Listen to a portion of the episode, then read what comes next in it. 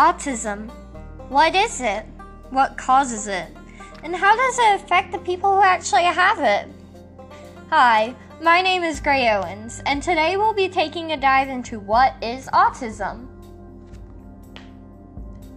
Autism, also known as autism spectrum disorder or ASD, affects roughly 1 in every 59 kids in the world.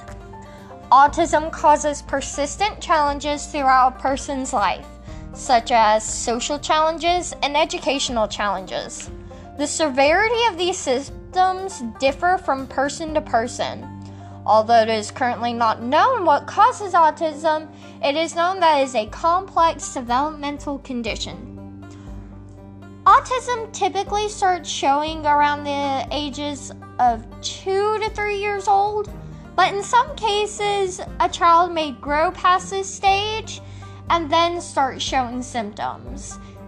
This may include losing previously gained skills or slower on the developmental path.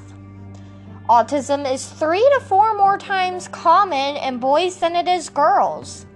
This is because girls don't exhibit as many signs as boys do. However, many children diagnosed with autism spectrum disorder go on to live productive lives as adolescents and adults. Characteristics of autism spectrum disorder are difficult to define. Most of these characteristics aren't something you can look at a person and identify.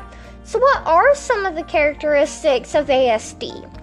This may include avoiding direct eye contact, stuttering, social interaction and communication problems, issues having a back and forth conversation, restrictive and repetitive behaviors and activities.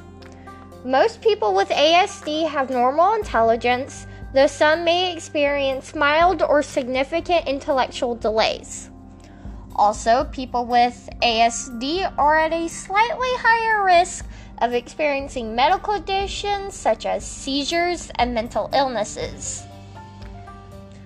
Quote from psychiatric.org There is no single treatment for autism. So, how does one go about quote unquote treating autism? Well, a good start would be to identify how strong symptoms are. Then, from there, you can consider treatment. This may include things such as intensive skill building, speech and language therapy, occupational therapy, and or social skill training.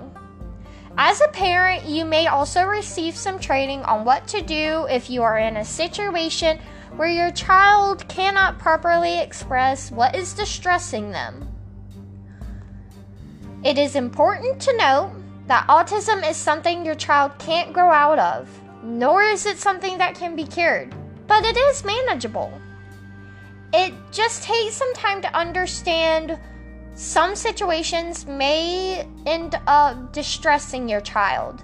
And it will also take some time to identify what situations do this. Some situations that may stress your child out may include being in unfamiliar places, too many people in a room, being forced to make direct eye contact. Situations like those are some key situations you may want to try to avoid with your child. So, what do you do if your child does wind up getting in one of these situations and it stresses them out?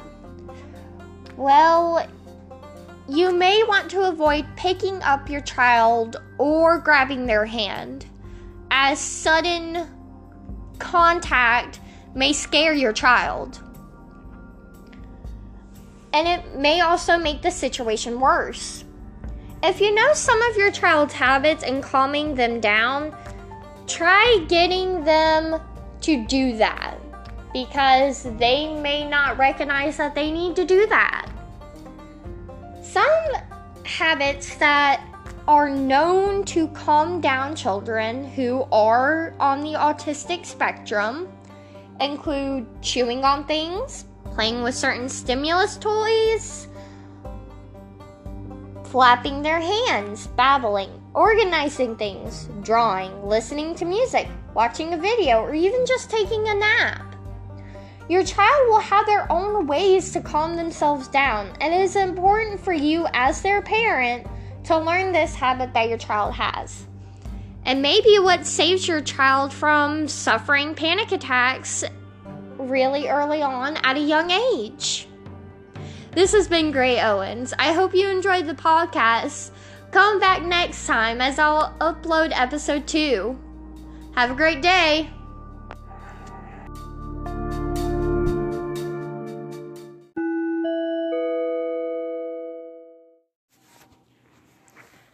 Sources for this episode include psychiatric.org and the CDC website.